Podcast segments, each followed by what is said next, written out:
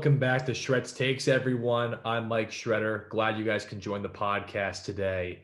And it's going to be an exciting show. We have Alex Shamrazadi from Amherst College men's soccer coming on to the show again to discuss different stuff within European soccer. Also, he's a big Boston Celtics fan, so we're going to break them down a little bit too, as well as talk about the best player in Europe at this moment in time or the best player in soccer. So we're going to break all that down on the show. But to get started, look, soccer is obviously a huge international game, right? Everyone who looks at soccer is it, it, it, comes down to, especially overseas, it comes down to a lot of neighborhoods that have intense rivalries based on the teams that they support. They have major support behind their teams. And things that we're going to cover a little bit are like the European Super League, right? Which everyone that's a soccer fan thinks was a disaster. And I'm I, am i am obviously inclined to agree with that as well, because if you look at it, right, it's it's shown there, there are teams that are in there like Manchester United, Juventus, Inter Milan, AC Milan, Manchester City, United, like I said before, um, Tottenham Hotspur, Liverpool. And the reason why there's a lot of pushback against it is saying that, you know, what gives these teams kind of the right to say they're the 15 best teams in Europe? And that makes a lot of sense to me too, because the best teams right now the, the again, you, look at around the league, around the uh, around Europe. What makes these teams you know better than everyone else, right? Top, you know, I'm looking at the Premier League table right now, and look, I know Manchester United and Manchester City are doing well, but they haven't won a Premier League championship in a, in a very long time. You know, Leicester City's third in the Premier League at the moment. You have Chelsea and West Ham. You know, I'm looking at Tottenham, right? Tottenham Hotspur you know, they're sixth in the Premier League. Okay, that, that that's very good. But again, you, are not going to include Leicester City in there. You're not going to include West Ham. You're not going to include Chelsea. Again, this is it, just seems a little bit far fetched. It's just saying these teams are definitely the best 15 teams in Europe. That you, you can't determine that. It changes by season by season. And also the problem is if you're in the league and you don't do well, you can't be you can't lead the league. So you're also if your team's not very good, you don't get the talent in free agency. There's a problem with that as well because you again if your team isn't doing well you're bringing down the value of the week and that's a big problem. But alex is going to talk a lot about that too on the show and it's going to be interesting to hear his thoughts because from my perspective i think this is obviously not a very good move and there's a lot of great you know great pushback against it. But because since he's a soccer athlete he's going to give a little bit more of an understanding because he follows the premier league very closely and it'll be interesting to break all that down as well and see what goes on in terms of some other things we're going to talk about, we're just going to talk about you know the you know Philadelphia Union and Inter Milan matchup. We're going to talk about just the idea of the MLS comparing that to the Serie A and a little bit explaining you know the differences. Obviously, Serie A is definitely much more high level than the MLS. Not saying the MLS isn't competitive, but just European soccer is just different, right? People who cover soccer, people who listen to soccer, watch soccer. Everyone knows that European soccer is just different, right? It's just a different kind of animal and a different beast to you know try and conquer and beat it for different teams within those different countries or different leagues around the continent of Europe, right? So it's just very different. In terms of my opinion, the Boston Celtics, I think they're a first round exit, right? And I'm going to talk to him about that too. I don't think the Boston Celtics are that good. Um, I think they played better recently, but if they get the sixth seed, I think they could give Milwaukee a six game series, but I think Milwaukee's too big. They don't have, and Boston does not have the personnel to wall off Giannis. I just, I don't see it. They're way too inconsistent. And that's the way I feel about it. Are they talented enough to at least beat Milwaukee? Sure. Do I think they're going to beat Milwaukee? No. If Giannis is fully healthy, I don't think they're going to beat Milwaukee. Milwaukee's too big. Milwaukee's been, you know, hasn't been that great this season, but they're much more consistent than I think Boston's been. And recently, when they played, Milwaukee beat Boston pretty handily, and they had a big lead. They just didn't close down. That's when Giannis didn't even have a good game, right? Khris Middleton's a guy who's dominated the Boston Celtics of late in the playoffs and the last time they, they played against Boston, Boston's played Milwaukee in the playoffs, which was back in 2019.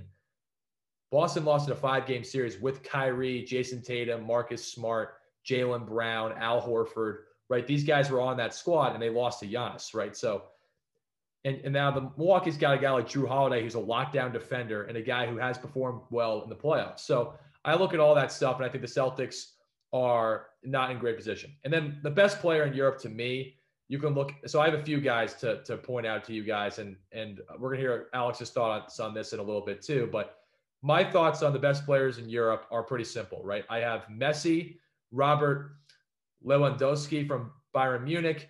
You had a uh, Jorge, Jorge Freyo and uh, Ronaldo, right? These are the top four players I think in Europe at the moment. Um, I think they're all very different and all very unique, right? Obviously, Bayern Munich's having an unbelievable year and one of the top teams in Europe. I mean, they, they had a big injury recently to one of their top players, but I think those are the top four players in Europe. I, I do. I because I think you know Messi and Ronaldo are going to have to be in there because they're still playing at a high level.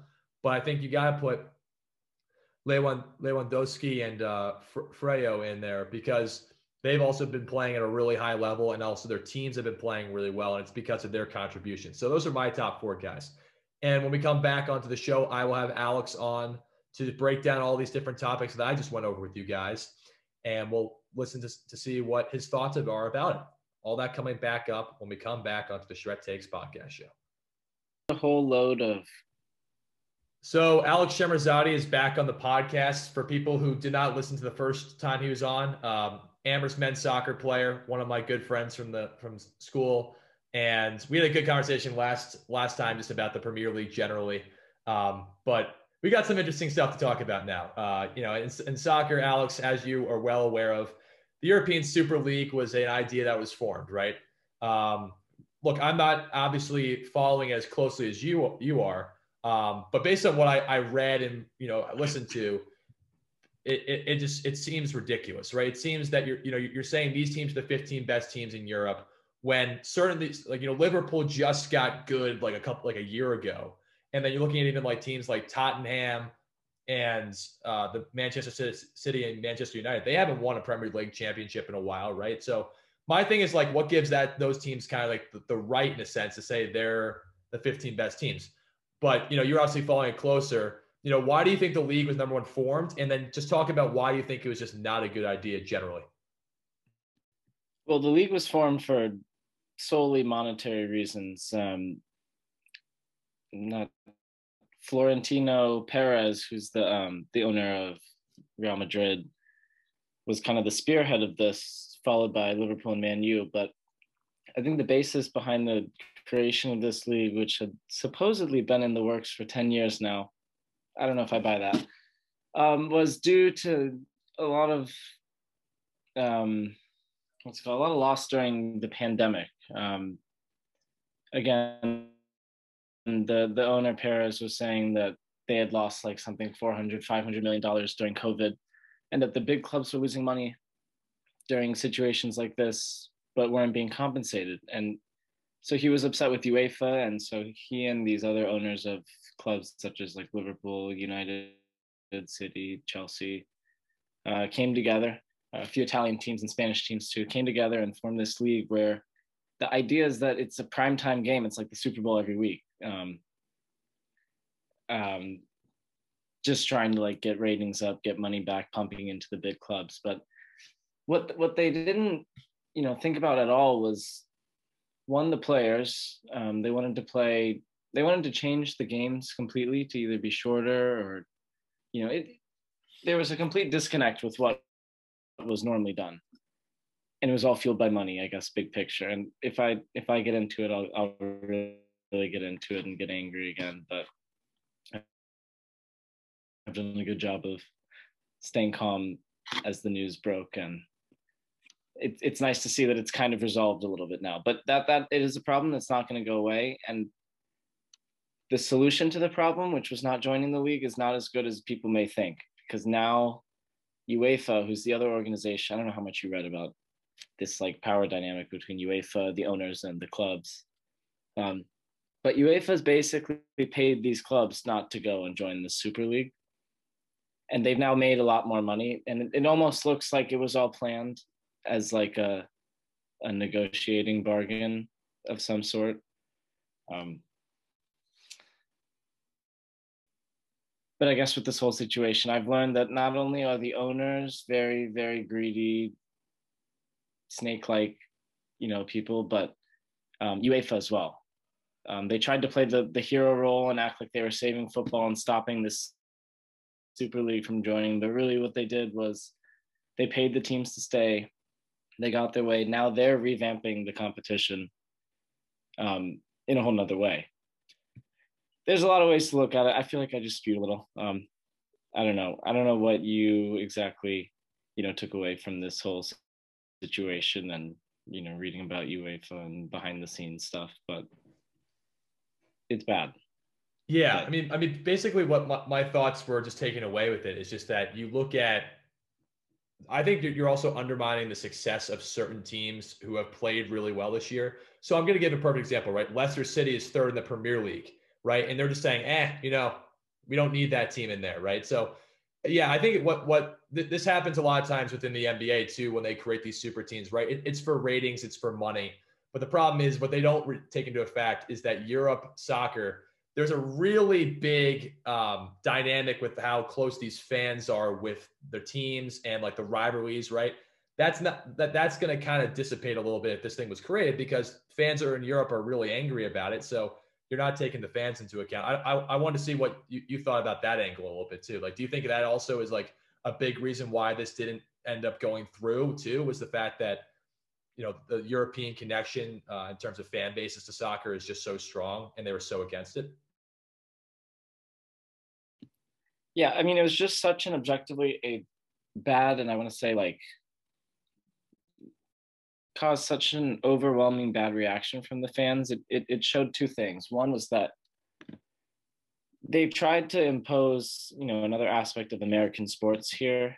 Because um, if you look at, a lot of the owners that were spearheading the project, a lot of them were foreign. None were actually from the place in which the team had originated. Um, Liverpool had American owners.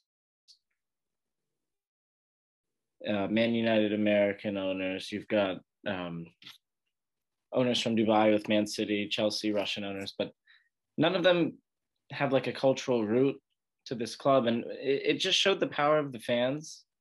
Um, I guess the global community because this got shut down so quick.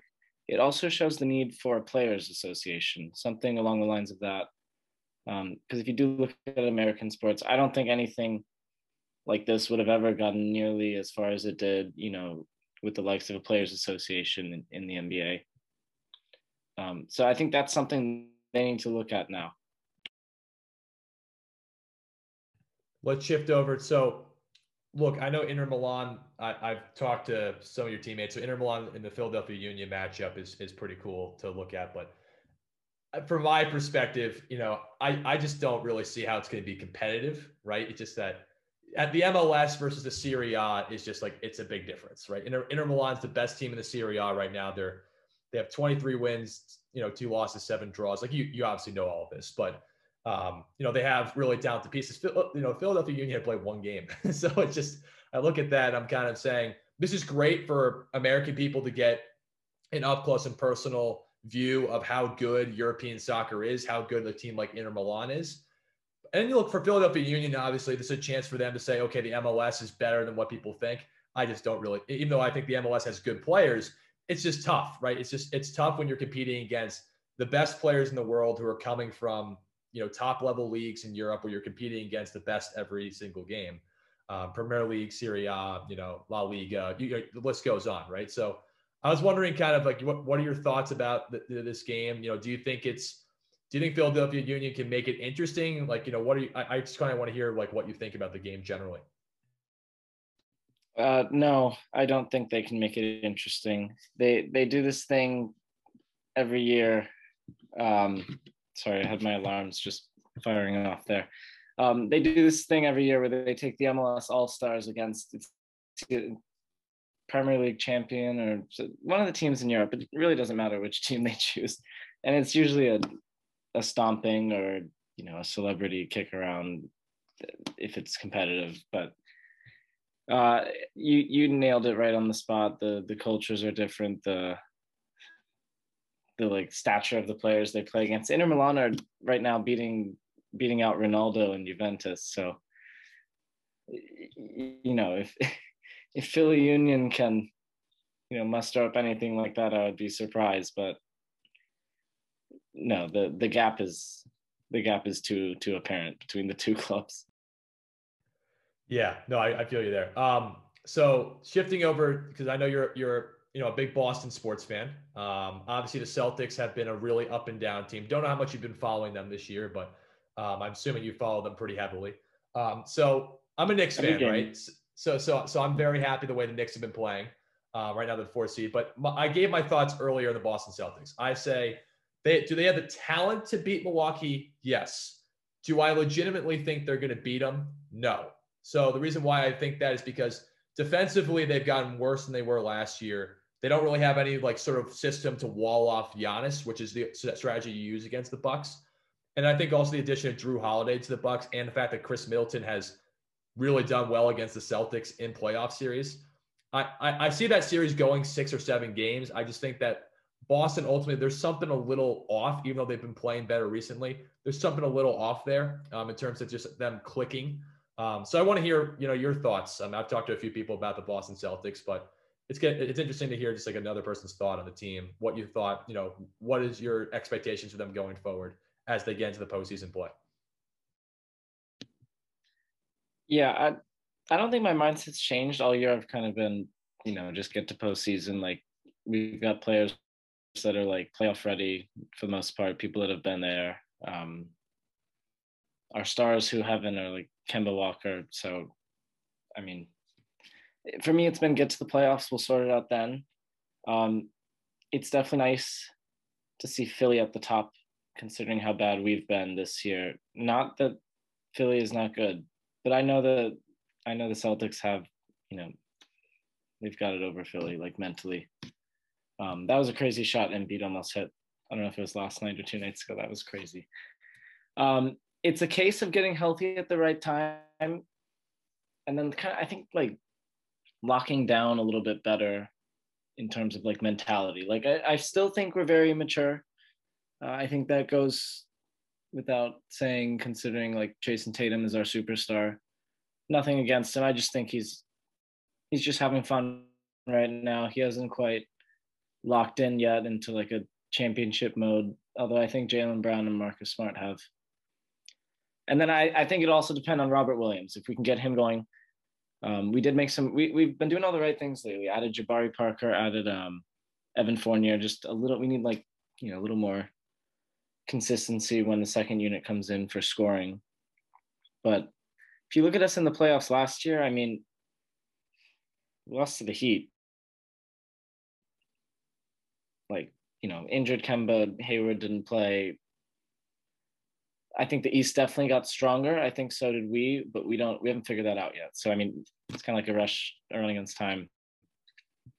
See if we can figure out a yeah. way to to be dominant because I I think we can be. I think we can be. I think the Bucks would be a good matchup for us. I think mm-hmm. the Nets. I've been thinking all year like hopefully someone else takes care of them. Maybe Philly and Brooklyn play before us, but I don't know if we beat Brooklyn. Philly's tough. I think we beat them. Bucks 50 50. Everyone else should be fine. The Knicks are scaring me every time I check.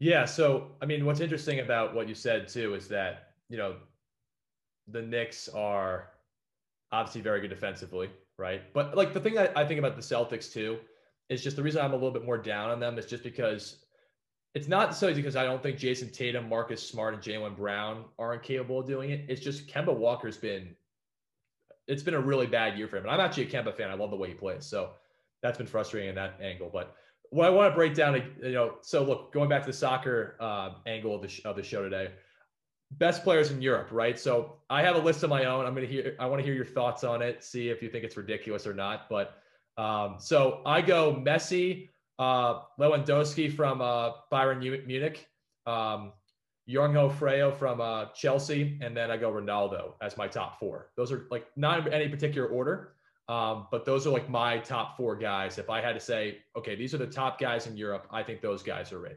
What are your thoughts about that? And then you know, give me a little bit of your list. And this is just right now. Like this current... is just yeah, yeah. This is current. Yes. Okay, yeah. Yeah, Messi first, good. No, no issues there. Um Lewandowski second, I like that. Um who is the guy you had from Chelsea? I, I, might be not pronouncing his name wrong, but Jorginho Freyo, uh, defender, uh, midfielder. I could I, I could be pronouncing his name wrong. Yes. Oh, Jorginho. Yeah. Jorginho. No, he's had a good year. I wouldn't quite put him.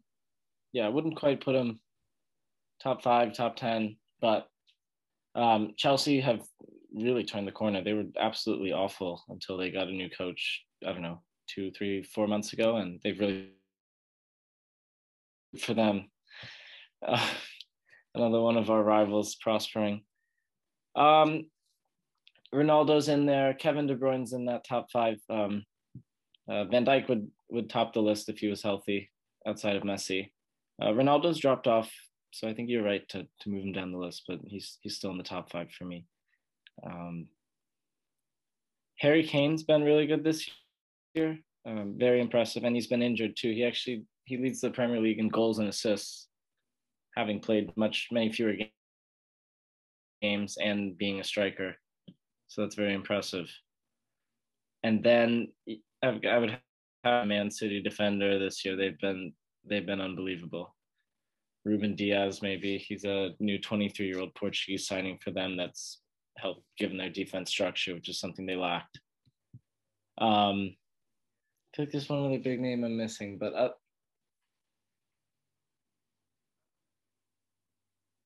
in terms of standout performers, those are the ones that have come to my mind this year. I'm sure I'm missing a few, but you, you pretty much nailed it. I, I would just remove Jorginho from your list, but other than that, spot on. Appreciate that. Yeah, I, I, just put Jorginho in there because I think the fact that he's had a huge impact on Chelsea's winning, and Chelsea's just had a good coach generally. That that's the way I put it in there. It's just you know, I, I kind of went by the uh, NBA MVP standard is like, you know, team winning and the guy contributing it to it, obviously. So, um, but yeah, no, uh, thanks for coming on to the show. Um, I'm glad you got to, you know, give, give, I think it's good for the people to understand a little bit more about, you know, the intricacies of soccer. That's why I like to have soccer guests on my, on the podcast. It's always fun to talk soccer. Uh, all right, awesome. Yep. Take it easy. Well, thanks for, thanks for having me on. It was good to catch up. Thank of you. Of course.